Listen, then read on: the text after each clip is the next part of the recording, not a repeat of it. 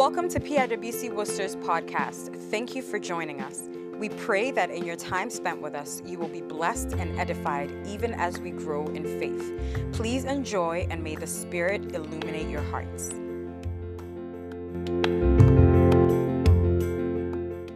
Let the house know that we have our own regional head and wife in the house. Oh, hallelujah. No other person than our own mother, Millicent Yadom. Let us give it up unto the Lord for her. Oh, hallelujah. For welcome, I'm not in the, this place belongs to them. Uh-huh. And I'm the, uh, uh, I'm just managing it. But the one that it owns is for the regional head and the wife. People of the Lord, it has pleased the Lord that our own regional head, our father, takes the podium to speak to us and also give us the direction as to where and how to go in this service. So, with a clap and, if possible, a standing ovation, let us receive in the podium our own father, Apostle Samson of Oriadom. Oh, do it better for the Lord. Give honor to whom honor is due. Hallelujah.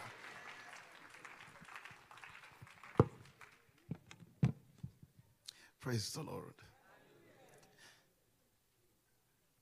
I am also a steward, the owner of the church. Yes, the man Jesus Christ. So we are all stewards, my brother. Um,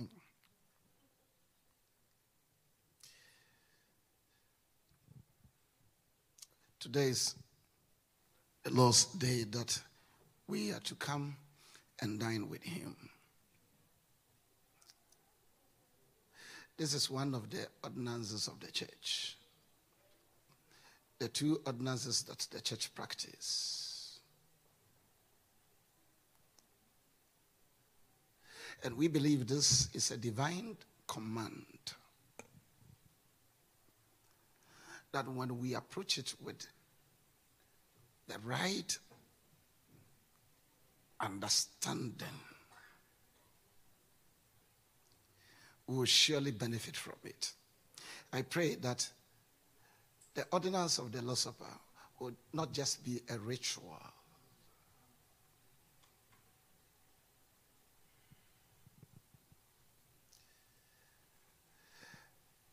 On this day, we come to God's altar.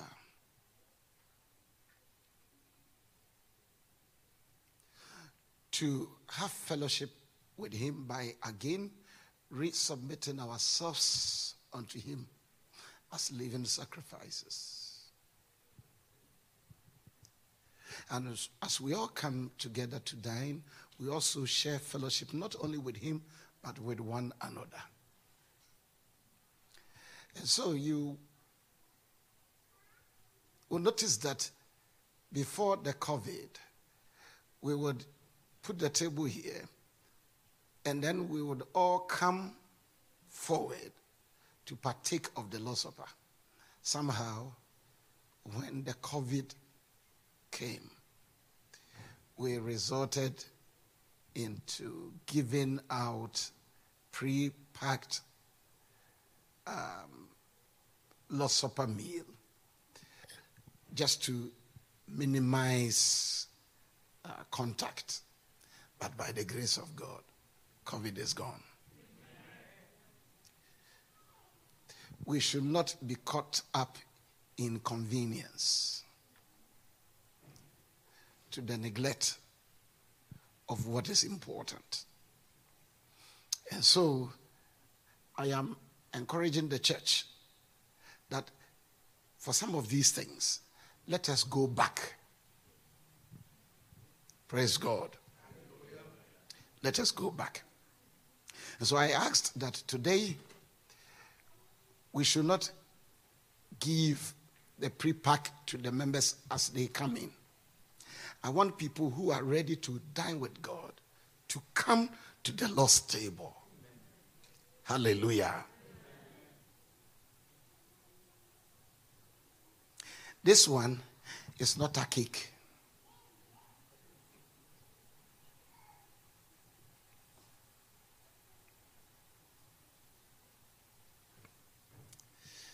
Today is Palm Sunday. Jesus has entered Jerusalem. In his mind, he has a mission. But the people that surrounded him did not understand the mission.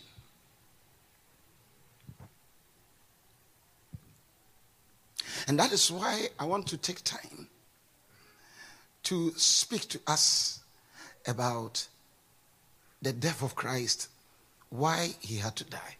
Was it an accident? Or it was God's ordained method of delivering humanity from the grips of Satan's sin?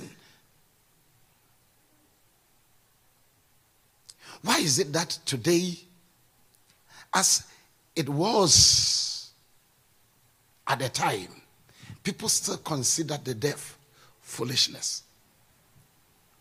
Something that people consider foolishness is still the power and wisdom of God.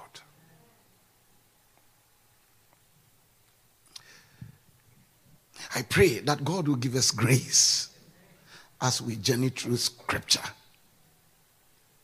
want to enter into the mind of God. And so we need the Spirit of God because nobody understands the mind of another except his own spirit. In the same way, nobody understands the mind of God except his spirit. Thank God through Jesus Christ, we have been given the Spirit of God, the one who searches the deep things of God and make them known unto us. We will read First Corinthians.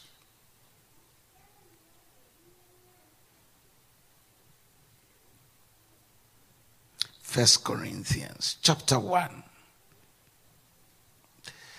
Let's read verse 7.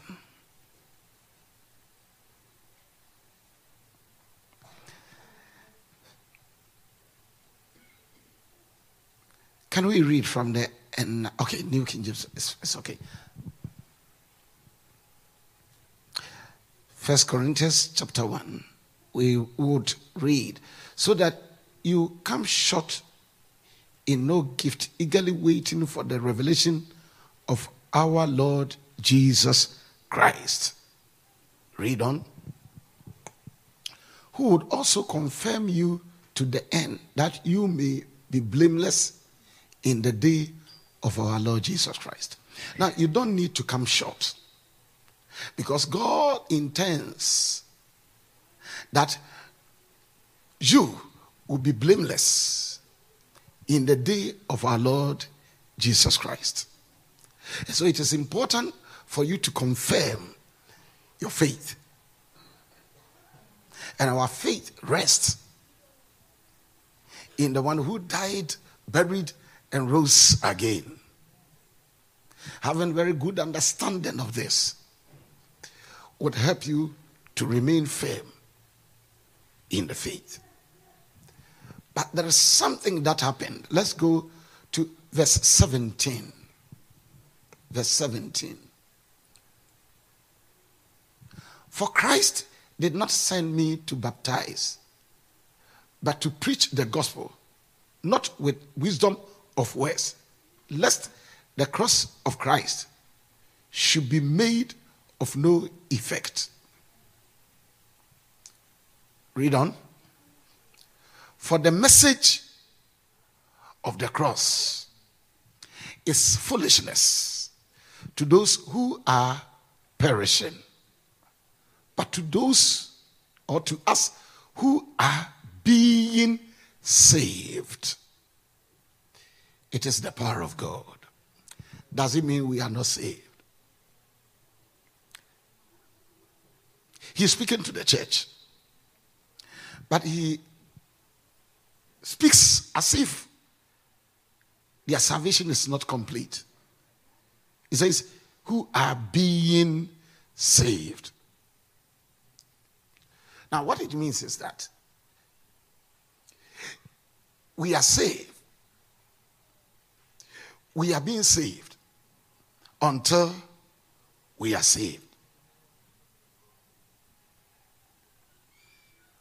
Once you are saved, God expects that you continue in a saving relationship with Him. And so He continues to nurture you with His Word. And as you listen to the Word of God, you grow in the faith and then you get rid of all forms of evil and you become more like Christ until our final redemption, which is the salvation of our body at the resurrection. But it is the message of the cross which saved us, which will continue to save us. But this message, which is the power and the wisdom of God to bring us to the expected end, is foolishness to some people. Verse 18 and 19. Can we read on? For it is written, I will destroy the wisdom of the wise and bring to nothing the understanding of the prudent. Now, God is saying, I will destroy the wisdom of the wise and bring to nothing the understanding of the prudent. What is he going to do to do this or used to do this? It is the message of the cross, that which is considered foolishness. So God is going to use what people consider as foolishness to destroy their wisdom, which means the foolishness of God is even wiser than the wisdom of this world. Praise God. And so, if you serve God to the point where they consider you to be foolish, stupid, you are still wiser. You are stronger. Hallelujah. Ephesians chapter 1, verse 7. Ephesians chapter 1, verse 7. In him we have redemption through his blood, the forgiveness of sins, according to the riches of his grace. So we have two Bible passages We'll begin the discussion with 1 Corinthians chapter 1 verse 17 to 19 and then we'll end with Ephesians chapter 1 verse 7. The message of the cross. Is it a symbol of defeat or victory? Is it foolishness or God's wisdom? How is it that some people consider it foolishness? And yet, it is the wisdom of God. Now, every religion and ideology has its own visual symbol. And their symbol illustrates a significant feature of its history or beliefs. For instance, if you study about Buddhism, they, has, they have the lotus flower as its symbol of perfection, an embodiment of beauty and harmony. So, when they put that symbol there, they are saying that in our faith, we have perfection. There is beauty and harmony coming from Buddha. And so anybody who places faith in Buddha receives this beauty and he becomes perfect. So just by looking at their symbol, they get the message. Then, if we also go into Judaism, they have the Star of David. When you go to Baha'i faith, they have the nine pointed star. When you go to Islam, they have several symbols, but paramount among them is the crescent, a semicircular shape of the moon with a star in the middle of the open. And they all communicate a message to the adherents. Christianity also, among other things, we have the cross as the central sign because we believe that the cross of Jesus Christ stands at the middle of the Bible. His redemptive work on the cross stands at the center of the Bible. And so, all those who lived before the cross looked forward to the cross. And those of us who live after the cross, we look backward to the cross. And so you would remember that many a times we make reference to the man who died some 2,000 years ago. As a result, we are saved. Praise God. So the cross represents the crucifixion of Christ by which the redemptive plan or redemption of humanity has been fulfilled by God. Yet, the Bible says it is foolishness to some people. Why is the message of the cross foolishness to them that are perishing? Why is it something that something that we consider to be the power and wisdom of God? Why is it offensive to people? Was it an accident? Why is it that they cannot accept the message of the cross? And why is it that those who accept the message of the cross are saved and there is a transformation that comes into their life? And I want to believe that we are here as witnesses of the power of the cross. Because for me, all the bad, bad, bad things I used to do, I do them no more. All the bad, bad, bad things I used to do, I do them no more. All the bad, bad, bad things I used to do, I do them no more. For there is a great change since I was born. Great change since I was born. Great change since I was born. Great change since I was born. There is a great change since I. What can wash my sins away? Nothing but the blood of Jesus. What can make me whole again? Nothing but the blood of Jesus. Oh, precious is the flow that makes me white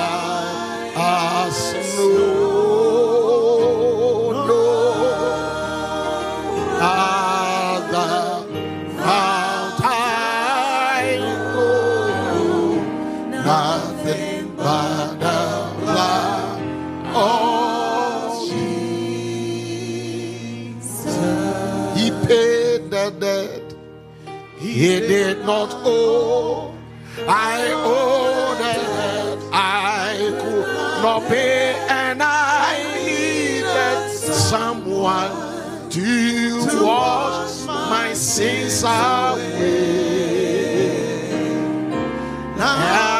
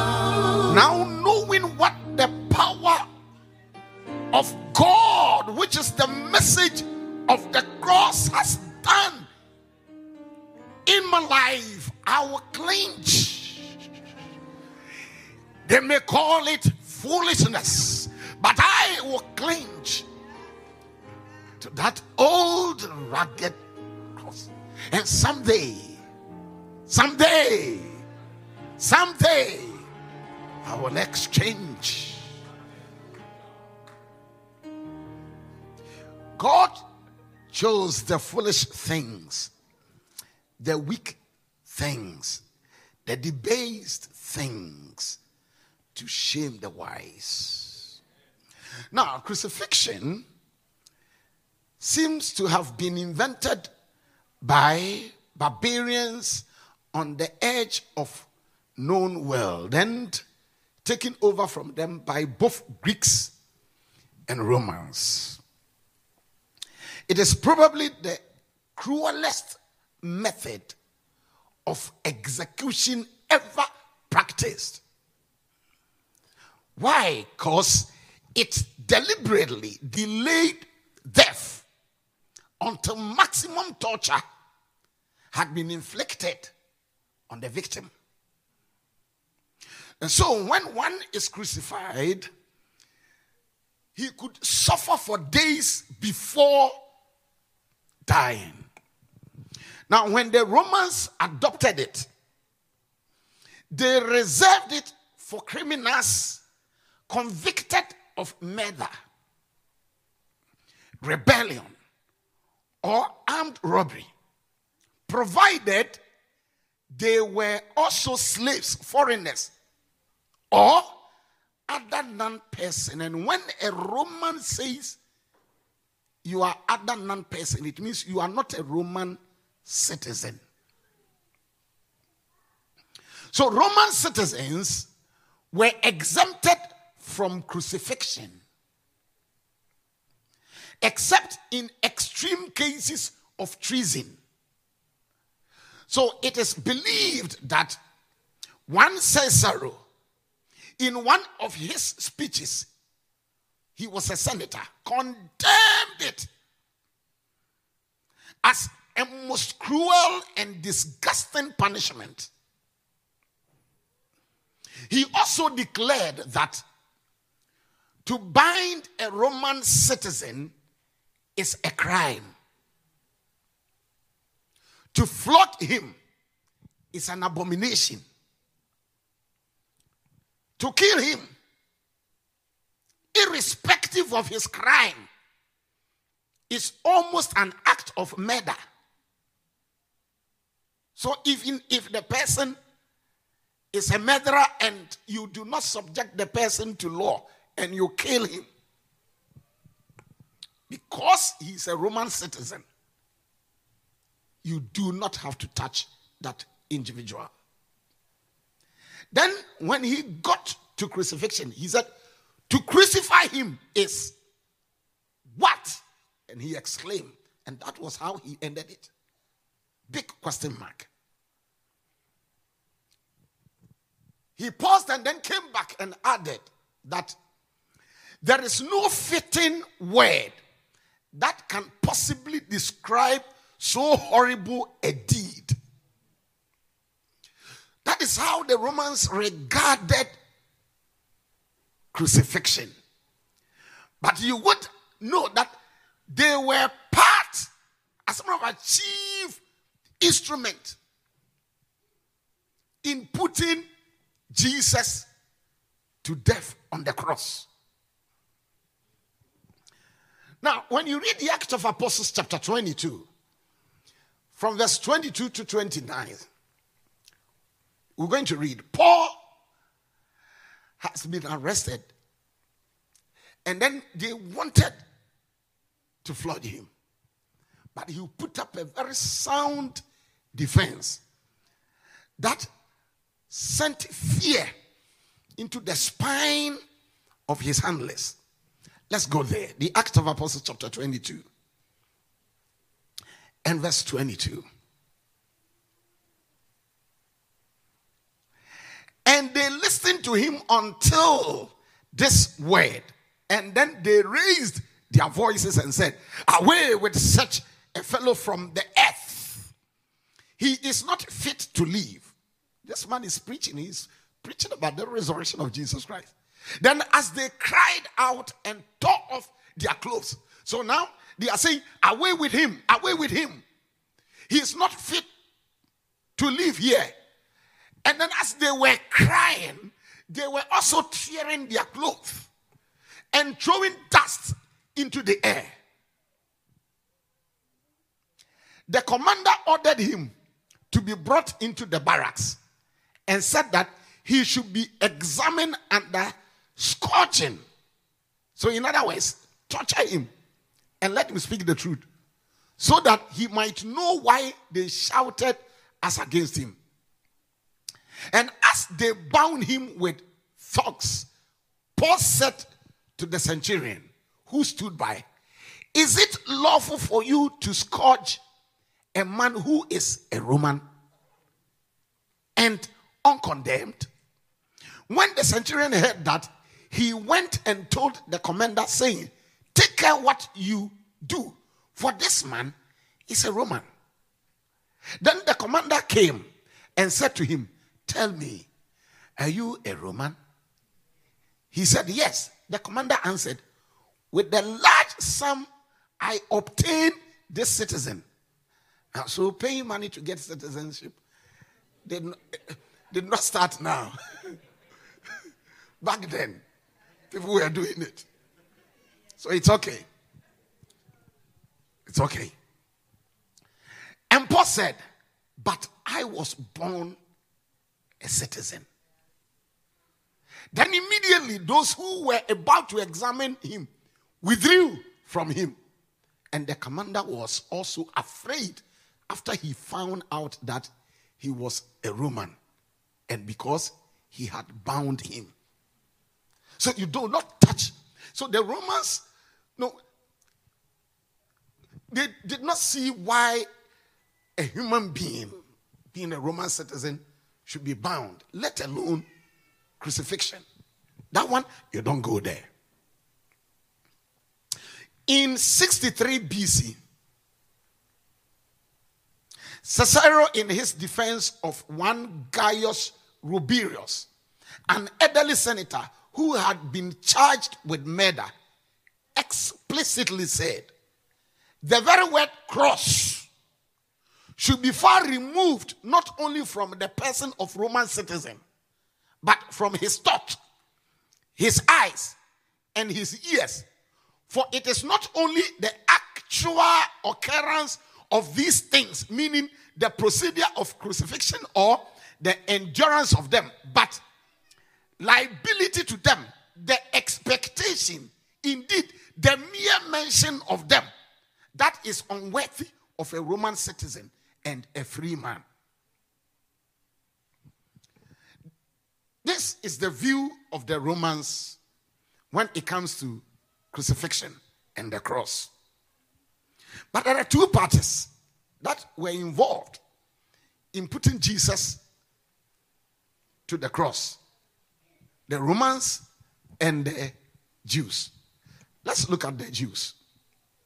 The Jews and crucifixion. The Jews also regarded crucifixion with horror. They believed that any person who is hanged on a tree, that is, any person who is crucified, since there was no distinction made between a tree and cross, was under God's curse. And this traces back to the Old Testament law. It was explicitly stated in the book of the law that any man who is hanged on a tree is cursed by God, and even his body, his body defiles the land and the inheritance of God's people. So when the Jews put you to the cross, your body should not touch the ground. Because when your body touches the ground, they believe that it has defiled the land. Because you yourself, you are under God's curse. So they will have to remove your body in a way that it will not touch the ground. And then they will bury you. You should not bring curse on the land. Deuteronomy chapter 21, verse 22 to 23.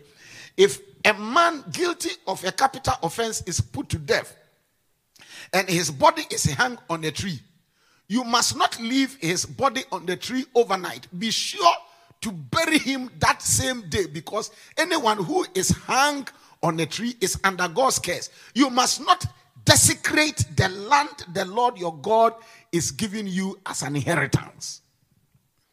So now looking at the two views, we see that whether a person was a Roman or a Jew, the early, early enemies of Christianity could not understand why a man considered as the Messiah should die on a cross and yet claim to be the Son of God and Savior of mankind. Now you are beginning to understand why it is foolishness to people. Because if you are hung on a tree, you are under God's curse. And the Jews believed that such curse should not be upon the land. And so your body should not touch the ground. And that's why they have to remove it immediately and bury it. Romans, on the other hand, would not even mention the cross to a Roman citizen because that in itself is a crime. So when Jesus died, they lost no opportunity to ridicule such a claim.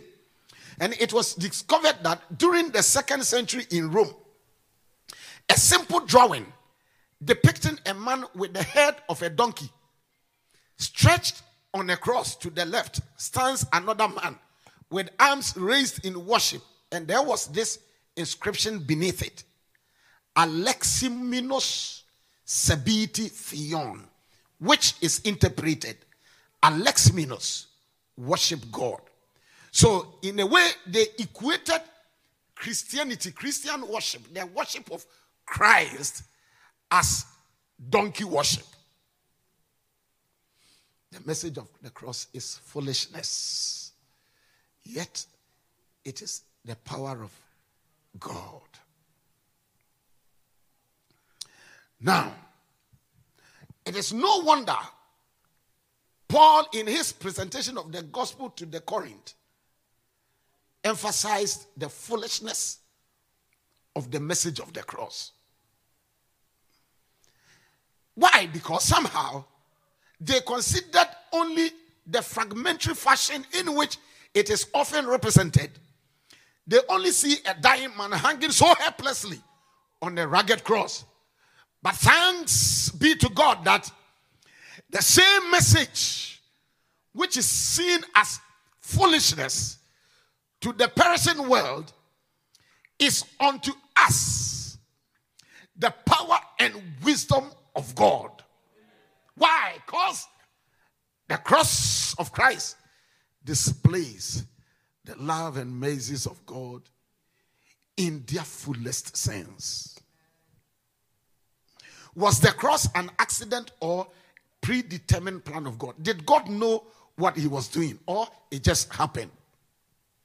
Now, brothers and sisters in the Lord, scripture reveals that the death of Christ on the cross was in the mind of God before Christ incarnated here on our earth. Revelation chapter 13, verse 8. Jesus is seen as the Lamb of God who was slain before the foundations of the world. This means that his death was foreordained by God before the world even began. It is God's foreordained perfect solution for the sin disease. One would ask, I've had people ask this question. Now, if God knew that men will fall, why then did he create man and planted in the garden that tree of the knowledge of good and evil? Now, the, the answer is that if you have been told, hello, if you have been told that there is disease coming, but take this pill, hello, so that when that disease comes, you would not die of it and you fail to take the pill, who has become your enemy? Aren't you your own enemy? Correct? Yes, he knew. In view of that, a provision was made. He knew because he had he was going to create man in his own image, having the freedom to choose. And this precious gift, God knew that man was going to abuse it. And so he took our place of sin even before we sin. All we need to do is to place our faith in him, and our sins will be forgiven. And that's why the Bible says, For God did not send his son into the world to condemn the world. Why? Because the world is already condemned. And so the reason why he came is that through him, the world might be saved. But anybody who rejects him is condemned. So I want to believe that God does not condemn people, people condemn themselves. Hello. There's therefore no condemnation for those who are in Christ Jesus. Hmm.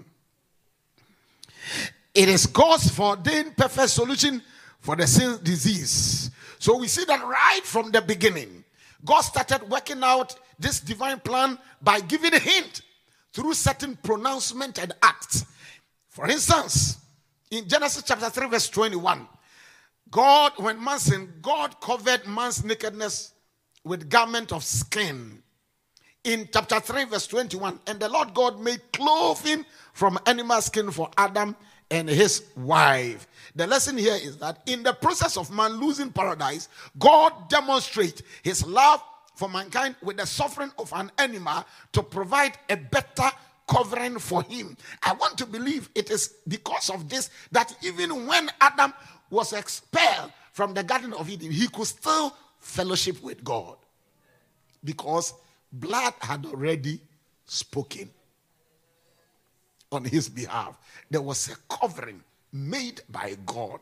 So Adam, now listen, sometimes we talk about Adam, Adam, Adam, but, but surprisingly, we'll go to heaven and there you see Adam. And there you see Eve. Praise the Lord.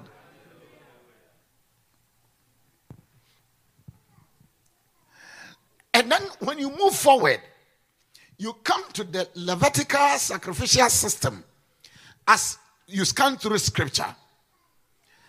You see that God instituted sacrifices to provide a means of access to Him by His people and also for them to gain His acceptance. We see that the life of a spotless, pure animal was offered to God in place of a sinful soul. And so when you read Leviticus chapter 3, verse 12 to 16, chapter 4, verse 16 to 26, chapter 5, verse 14 and 15, chapter 6, verse 1 to 7. Let me take them again. I hope you are writing. Chapter 3, verse 12 to 16. I'm trying to establish understanding here. Okay, so I'm not going to jump here and there for you to say, preach on, preach on after this. Then you still don't remember anything. That's not me. Amen. All right. I'm not interested in the preach on. I'm not interested in the shout. Yeah. I'm interested in you getting something. Praise God. As for praises, my wife does it. She's very good at that.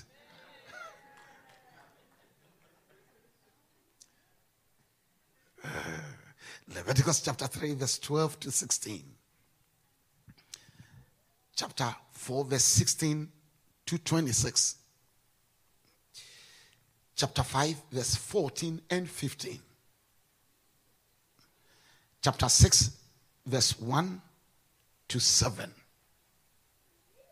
Now, when you read these Bible passages, we will see that whatever the offenses were, God required that offering of an animal that is spotless or blameless was necessary to atone for the sins of man. The animal was killed and its blood used. Now, the essential idea of bloody sacrifices was that the victim, that is the animal, took the place of the sinful man, redeemed him, or atoned for him as a substitute. So, the Levitical system of sacrifices was the typological comparison of redemption by Jesus Christ. Interestingly, when it comes to the book of Hebrews, the writer explains that the Old Testament sacrifices, as instituted by God, were only a shadow of what was to come. Because right from the beginning, God instituted that his son must die to redeem humanity from their sins. But it was for a fullness of time. And until that time matured, several systems were put in place as shadows of what was to come. And anybody who believed God and then practiced the shadow in one way or another, place faith in the death of Christ. And so when you come to the book of Hebrews, chapter 11, at the tail end, he says that those Old Testament people who believed in God and practiced the things of God, they were not made complete without us because only together with us are they made complete. What does it mean? It means that they looked forward to Christ, his death on the cross. And we look backward to Christ, his death on the cross. So whether the Old Testament or the New Testament, we are all made complete through Christ's redemptive work on the cross. That had been God's mind and purpose. So the cross of Christ was actually in the mind of God right from creation. Now, let's also look at the perspective of Jesus. Jesus, right before his public ministry, committed himself to go the Father's way, which was the way of suffering and death on the cross. And we see this in Luke chapter 4. When on the Mount of Temptation, Satan offered him the easy way out. Now, the suggestions of Satan was an offer for popularity and acclaim, but Jesus' response teaches that The way of the Father for him included suffering and death by implication. It says, Man shall not live by bread alone, but by every word that comes out of the mouth of God. What was he saying? The Father had declared that the Son must die. The Son must die. Later, Jesus will bring this out forcefully through his teachings. When you read Mark chapter 8, verse 31 and 32, Mark recalls that then Jesus began to teach them that the Son of Man must suffer many things and be rejected by the elders, chief priests, and teachers of the law, and that he must be killed and after three days rise again. He spoke plainly about this. Now, it is very interesting to note that as Jesus started to publicly declare that his death on the cross was vital aspect of his mission as the Messiah, the Bible says one of his own, Peter, rebuked him. As a matter of fact, he pulled him aside and then he rebuked him. Master, don't say that. Why? Because he was horrified by the fate he had predicted for himself. Now, another reason was also that the most popular messianic expectation was of a revolutionary political leader. And we see in John chapter 6, verse 1 to 15, Jesus had fed 5,000 people with five loaves of bread and two fishes. Now, during that, the people attempted to make him their king. It was a spectacular miracle that moved the crowd to conclude that he was indeed the prophet. The prophet they had expected, the prophet they were looking forward to. Then the next thing they attempted to do was to make him their king by force. And Jesus sensing this, the Bible says, withdrew himself to the mountain, showing that the way for him to be declared king of kings is by the cross. When you read John chapter 6, verse 1 to 15, after this, Jesus went across the Sea of Galilee. Some call it Tiberias. A huge crowd followed him, attracted by the miracles they had seen him do among the sick. When he got to the other side, he climbed a hill and sat down, surrounded by his disciples. It was nearly time for the feast of Passover, kept annually by the Jews. When Jesus looked out and saw that a large crowd had arrived, he said to Philip, Where can we buy bread to feed these people? He said this to stretch Philip's faith. He already knew what he was going to do. Philip answered, 200 silver pieces wouldn't be enough to buy bread for each person to get a piece. One of the disciples, it was Andrew, brother to Simon Peter, said, There is a little boy here who has five barley loaves and two fish. But that that's a drop in the bucket for a crowd like this. Now, when you are dealing with Jesus, be very careful. Don't draw conclusions. Hello, don't just throw this in. When you are dealing with Jesus, don't draw conclusions. It's good to present issues to him as you see it, but don't draw your own conclusion. It will be a mistake. Praise God. He will embarrass you. If you have drawn your own conclusion on a matter, may the Lord embarrass you. May the Lord embarrass you. And so he's going to embarrass them. Hmm. Jesus said, Make the people sit down. There was a nice carpet of green grass in this place. They sat down, about 5,000 of them. Then Jesus took the bread and, having given thanks, gave it to those who were seated. He did the same with the fish. All ate as much as they wanted. When the people had eaten their food, fill, he said to the, his disciples, Gather the leftovers so nothing is wasted. They went to work and filled 12 large baskets with leftovers from the five barley loaves to their shame. Hmm. Now, the people realized that this is my interest from the message Bible. The people realized that God was at work among them in what Jesus had just done. They said, This is the prophet for sure. God's prophet right here in Galilee. Jesus saw that in their enthusiasm, they were about to grab him and make him king. So he slipped off and went back up the mountain to be by himself. Wow. So Peter could not bring himself to believe that Jesus, who has been accepted by many to be the prophet from God and whom they were willing to crown king with the view of restoring the kingdom to Israel, will speak of dying. So he said, No, no, no. Master, stop this dying, dying, dying business. Now you've been preaching good messages, but of late, I don't get it. Don't say you will die. Don't say you die. What was Jesus' answer? Mark chapter 8, verse 32 to 33. Now he spoke plainly about this. And Peter took him aside and began to rebuke him. But when Jesus turned and looked at his disciples, he rebuked Peter. Get behind me. Now, this is somebody who is predicting his death. And a well meaning disciple, so to speak, is trying to talk you out of it. Is it, is it, is it bad? Is it bad? You, you want to commit suicide. And I'm saying, no, there's a better life for you.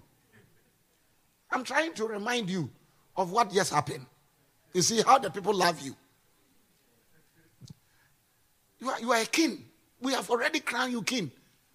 The kingdom belongs to Israel. You have, you have won their heart. They have accepted you. Stop saying, uh, why do you say you will die? Do you think people don't love you? Do you think you are rejected? Look at the crowd. Don't say you will die. No, no, no. But Jesus said, You do not, he says, Get behind me, Satan. But my interest is, is in the next line. You do not have in mind the concerns of God. Hmm? You are not mindful of the things of God, but the things of men. Hello? Again, the message of the cross is foolishness to them that are perishing. But this same message is the power and wisdom of God. Somebody attempted to stop Jesus, but he says, What is on your mind is not from God. You are only concerning yourself with the things of men, but you are not mindful of the things of God. What are the things of God Jesus is talking about here? Yes. What are the things of God? Come on. Salvation, which comes by his death on the cross. So Jesus affirms here that his crucifixion is actually the mind of God. And it was also his agenda. And he kept that agenda as number one on his list. And nothing was going to stop him from accomplishing that purpose. Jesus again made a prediction concerning his death on the cross, according to Mark chapter 9, verse 31. The Son of Man is going to be delivered into the hands of men. They will kill him, and after three days, he will rise. And at a point, he had to hasten it by telling Judas, who was going to betray him, he says, Son of man, whatever you have in mind to do, do it quickly. Do it quickly.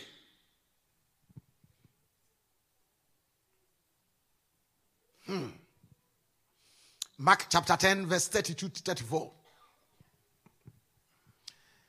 They were on their way up to Jerusalem with Jesus leading the way. And the disciples were astonished, while those who followed were afraid. Again, he took the 12 aside and told them what was going to happen to him. We are going up to Jerusalem, he said, and the Son of Man will be delivered over to the chief priest and the teachers of the law. They will condemn him to death and will hand him over to the Gentiles, who will mock him and spit on him, flog him, and kill him. Three days later, I love this. Somebody say, three days later, he will rise. Hallelujah. And later, after Jesus had been placed on the cross, John records that Jesus saw that all was completed and that scripture had been fulfilled. Therefore, he shouted, It is finished. What the Father had in mind before creating us, what, what he instituted as a way of pointing to the cross. The reason why Jesus was given a body to wear, the reason why he had the mind of the Father as number one on his list is accomplished. Now he said, It is finished. Now, brothers, the lesson here is that considering Mark's narrative, Luke's contribution, and the remark of John, it is obvious and an undeniable fact that the cross of Christ was paramount in his mission to save the world. And I've come here to say that it remains the same. What did I say? It remains the same. Because the blood that spoke on that faithful day, according to scripture, that blood still speaks.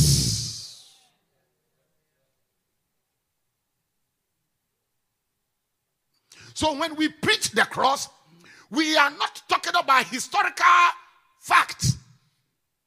That is not applicable today.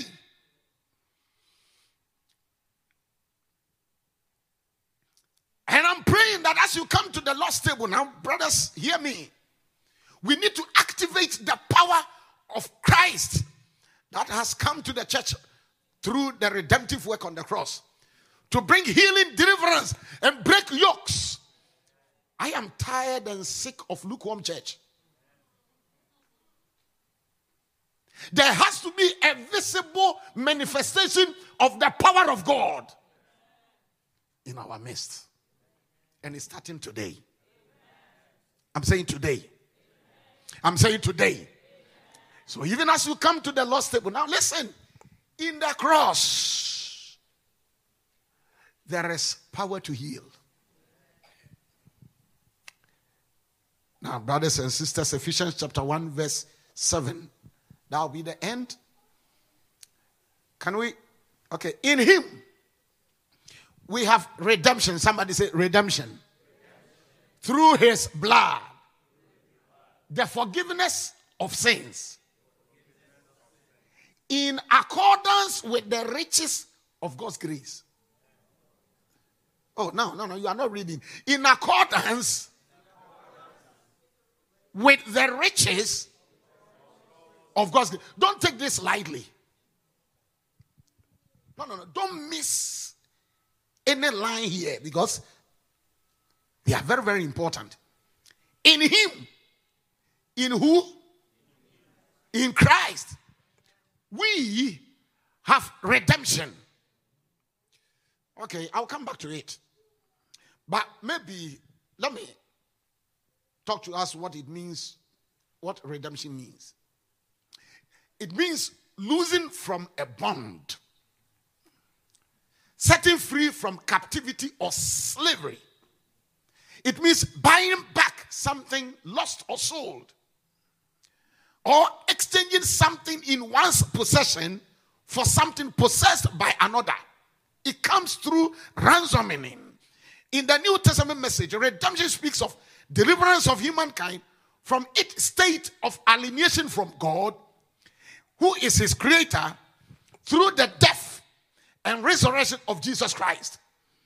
If you are here as a believer, you have been redeemed, you have been bought back, you have been set free. So there should not be anything that should bind you. Today, you have to receive your freedom. it means to set loose. When Christ Jesus died, the chains got broken.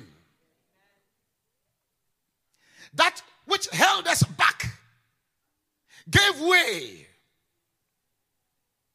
Because it is the power of God.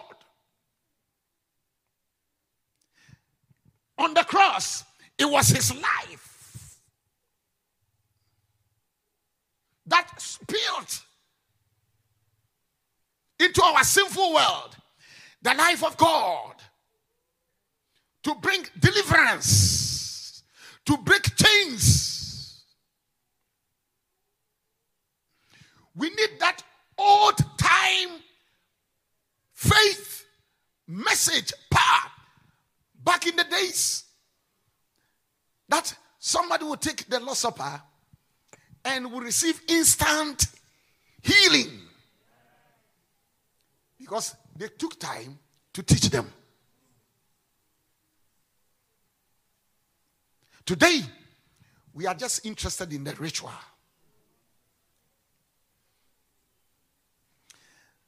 I want to send you away here from here. But what good is it if I close within two hours and you go with your burden? But if you can spend 30 more minutes and be liberated from your burden, shall we be upstanding? We're going to pray. In the name of Jesus, let every chain be broken.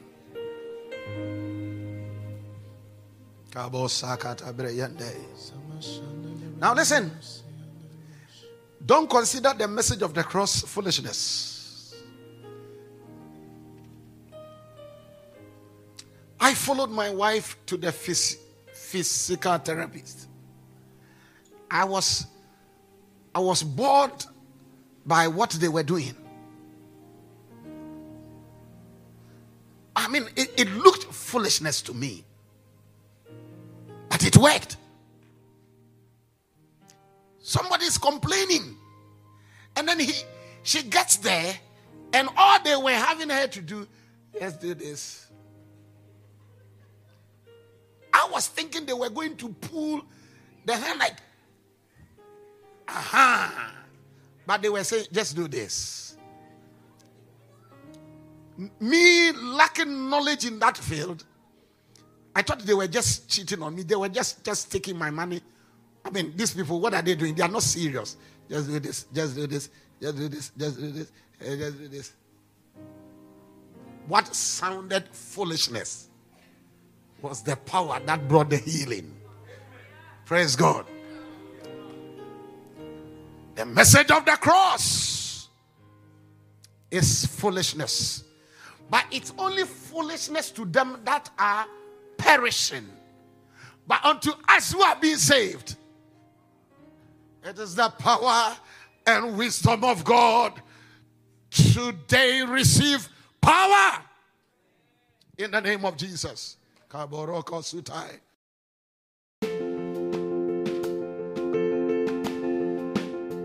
Thank you once again for joining us. We pray that you were blessed.